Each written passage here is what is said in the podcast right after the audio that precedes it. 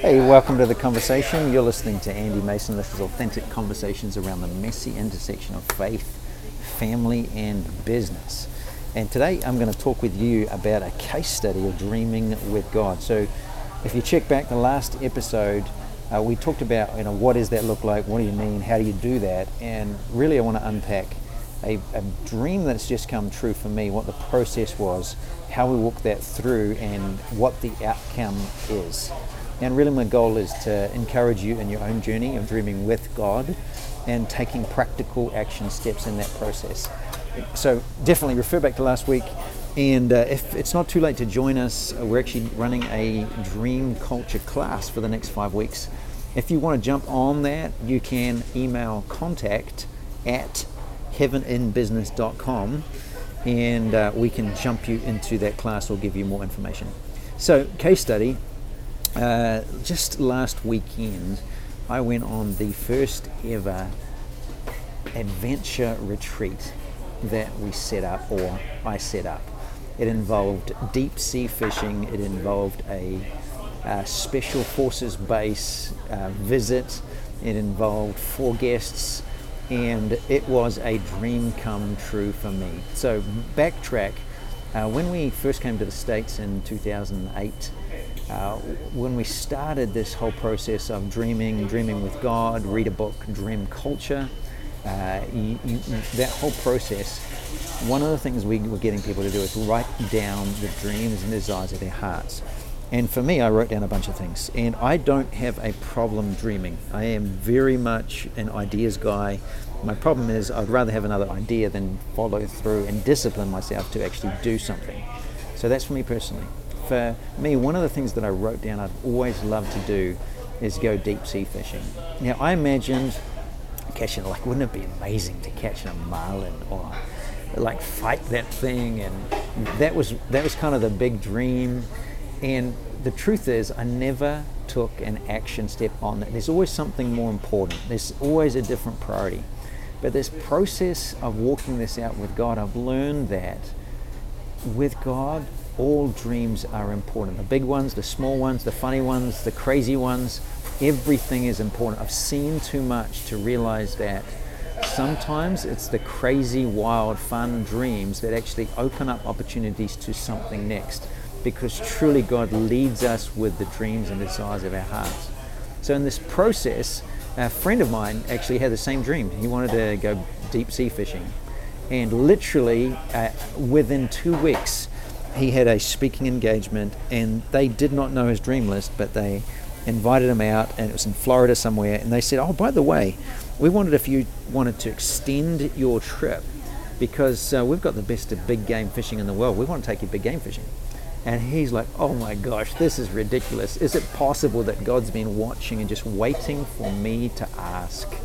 So I love that story, but I never did anything with it. Fast forward 10 years and we've been doing executive retreats where we literally have 25 to 30 business leaders for three days in Redding. It's very much a day one, we, we get them to unplug, relax. We take them up this beautiful mountain resort, feed them great food, and we have a team to minister them um, what they're hearing God say. It's a wonderful kind of time to decompress, relax, and rest. Day two uh, is all around uh, getting into constraints and blockages and barriers that are holding us back in our business, in our life, in our marriage. Then day three, we put them all back together with a series of masterminds. It's very much a spiritual focus. I'm very much integrating faith and work, and it's been a highlight of what we got to do. Well, one of the people that came through that uh, is a part of a another group that I just can't remember the name of at the moment that does a whole heap of things like that, but they also do adventures for high level business leaders. And he's like, Andy, why don't you do like do what you're doing but add an adventure to it, like some fun trip, whether that's fishing or hiking or some adventure. And I'm like, I would love to. So this right here is where many people would stop. They'd say, I would love to do that someday.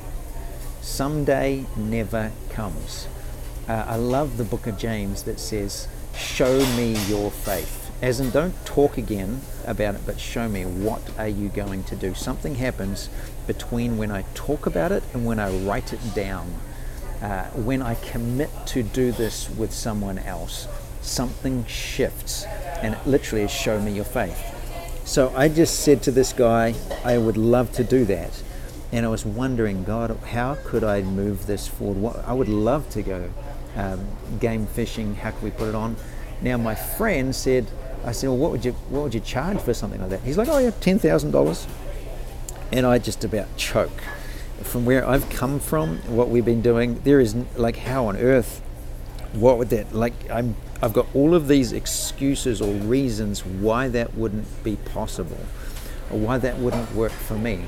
So again, I'm up against a series of uh, mind blocks uh, limitations, constraints in myself in order to move forward.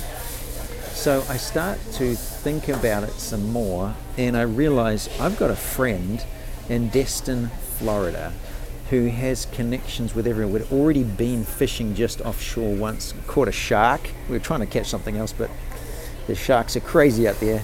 Caught a shark, released that. I'm thinking, what would it be like to do it from that base. I already have the connection, I know the hotel, uh, this surrounding area. Like a dream come true would be not just to go deep sea fishing, but also to go on the base. So I call my friend. So this is the simple action step call your friend. So I called my friend. I said, Hey, Mel, this is what I'm dreaming of. I would love to do an executive retreat. He's already got a business community there. Uh, what if so it's another great question to ask yourself what if we did this? What if we put this together? What if? And so I said, what if we combine, uh, you know, fishing and a military base over a weekend, like arrive on a, a Friday and leave on a Monday? And Mal's like getting really excited about it. It's like, yeah, let's do it, let's do it together. So he, he knows the fishing broker and he, he knows all of the charter boats. So he connects me with that and he goes, Look, I've got a guy I'd love to talk to. So, what's the point? I know a guy who knows a guy. If you will steward relationships and friendships really well, it will be ridiculous how many people want to get on board with you because you going after something, even something that people would love to do themselves, it releases hope and joy and excitement and energy and life. This is Proverbs. Hope deferred makes a heart sick, but a desire fulfilled is a tree of life. So we gained agreement of what he would do and what I would do. He comes back to me a week later. He's had the conversation with the broker. We've got a potential boat captain.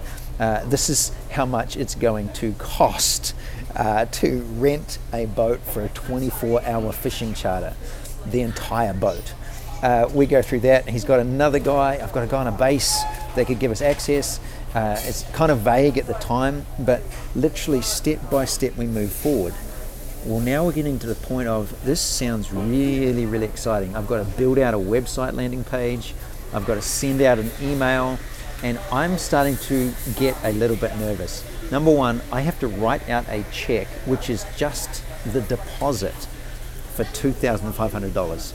And now I'm confronted with the reality of, oh my gosh, what if this doesn't work? What if nobody signs up? This is really expensive. I've got to pay for flights. I've got to confirm hotel bookings. And oh my gosh, like what are people going to think when I tell people how much it is? Uh, what if the weather is terrible and we can't go fishing? Uh, and so I'm dealing with risk. I'm dealing with poverty mindset. I'm dealing with the fear of missing out. I'm dealing with uh, the fear of all the things that I cannot control. I'm dealing with the fear of rejection. And right then I could stop. But one, I've got a dream. Two, I believe that God's with me. Three, I've got a friend that I'm doing it with. And for that, as I'd say to you, especially when you're stepping into something, who could you stay accountable in the process that could encourage you, that could walk with you, or who could you do that for in the process? So I just figure, let's go for it. Now, obviously, my wife was on board as well. And actually, initially, the, the plan was that she would come with me and she would just, she didn't want to come fishing at all or onto the base. Like, that just doesn't excite her, but she would love to sit on the beach and then be ready for the mastermind sessions and the ministry prophetically to the guys uh, when we got to do this. So I'm taking the risk. We've now confirmed one of the top fishing charters in the region. He's got a reputation. Uh, we talked through what that could look like hopping on the boat at you know, 5 or 6 p.m., heading on out trawling. Uh, wake up the next morning 100 miles offshore in the Gulf of Mexico. Hopefully, we're not sick. And then we, we get up, we fish in the morning, and then we come back in. And then I've arranged to have a um, time where we have, we'd eat what we cook, and then Janine and Mel's wife Mona would come and would minister prophetically to these guys. We're talking four to six guys. The next day we go into this uh, a special forces base, and we turns out we've got this connection through a connection. And he's, he's the trainer. I'm thinking this is exciting. This is what I would love to do myself. I'm feeling the excitement in my own life start to increase. I'm like, oh my gosh, this sounds really cool.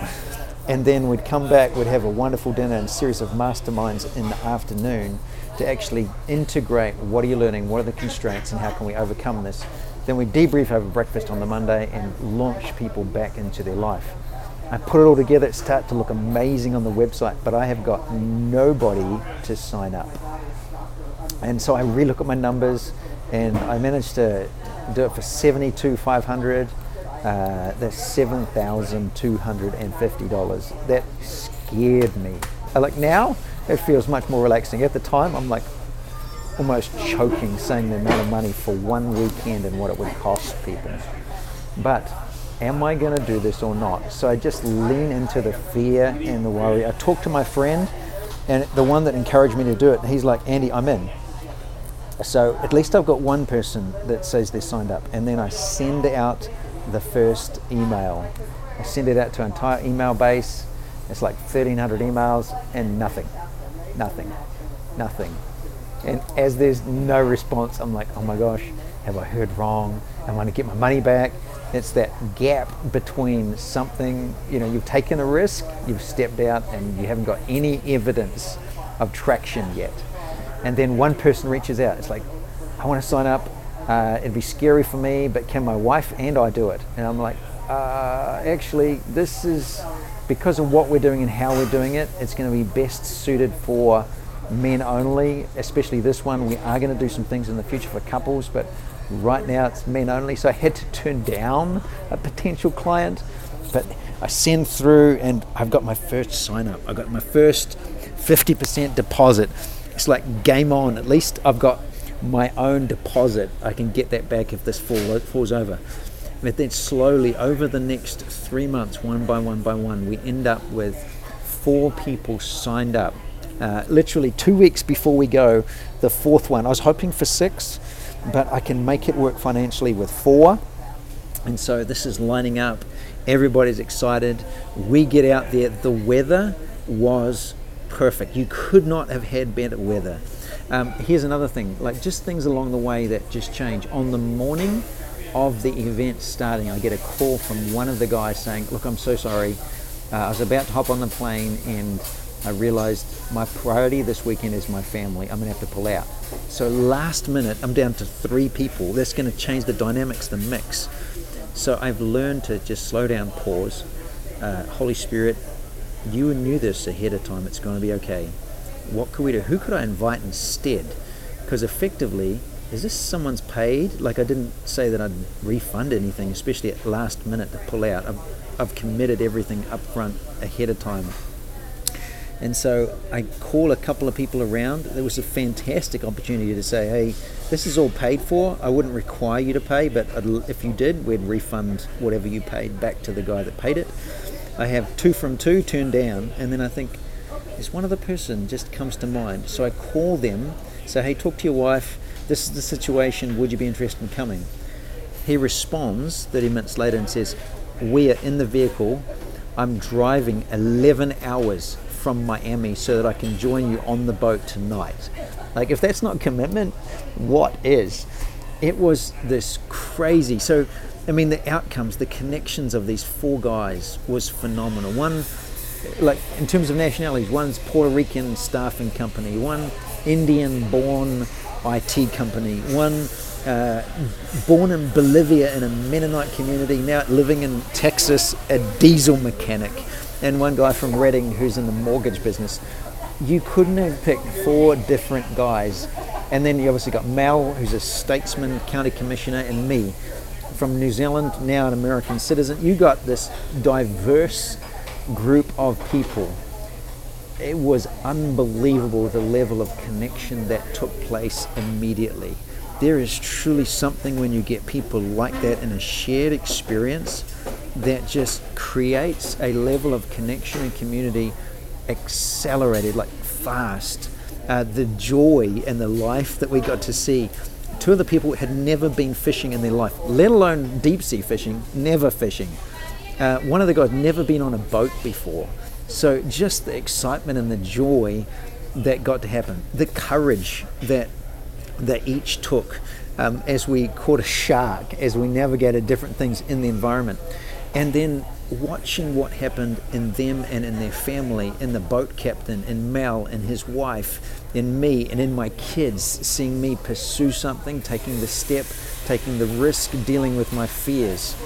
Uh, it was truly amazing life released. So what did what did I learn and what were some of the outcomes? Well, one of the things I learned is be present, slow down. Uh, literally, as we're out on the boat, I'm on my own, standing at the back. It's beautiful. Uh, some of the, the guys are actually asleep inside, and I'm just watching some of the lines. And I just slowed myself down, be aware of what I feel under my feet. What can I smell? Uh, what can I see? What sounds do I hear? So I can literally capture the moment and be fully present in what is going on, not continually look on to what's next, what's next, what's next. So slow down and being present. Another thing we learned on the on the special forces base, that was phenomenal. Well, here's what we learned is that the, the the access, the guy that gave us access onto the base, it turns out he tells us a story. He was disillusioned. He's the trainer of these guys, physical, the uh, um, strength and conditioning coach or trainer, his comment was, yeah, he was disillusioned, and someone took him to a conference at Bethel Church, and he went to a breakout session where this guy was talking about God with him at work. I'm like, what? That was me. He's like, yep, that's right, changed my life. I was like, wow, we're having more influence than I realized because of what I did in, in Redding it's now affected someone on a special forces base. Now I get to go on that special forces base, encourage them, and we learn so much. So they bring up this word called force multiplier. Now I understand that from a military perspective, which is when you bring in different specialties, whether that's land, air, sea, that doesn't just add, it actually multiplies the force. Well, the same happens when you bring uh, Psalm 133 uh, how blessed people that dwell together in unity. The Lord commands a blessing. Something happens when you get different people, different giftings, different abilities that then join together for a common purpose or cause. It doesn't add strength, it multiplies strength. And we got to see that happen and be open and aware of that. And then another point I learned is just the power of two it's not just about you. The power of my friendship with Mel, his connections, his favor, his delight in this process. It was hilarious. And what happens when you send two guys to get food for 24 hours on a boat that don't really know what we need to buy? It ends up $380 of food, of which we probably only needed about 80. So, yeah, we did some things wrong, but learned and had so much fun in the process. But more than anything, I got to do it with a friend uh, holding one another accountable, just enjoying the process. So, learning slow down, learning force multipliers, learning the power of two, learning I can do this again. So, what were some of the outcomes, the God outcomes? Um, four people got lit up in their walk with God and connected to one another. I overcame my own fears and concerns and so many limits that I put on myself now it's like, oh, totally, we could do that. We could do that anywhere.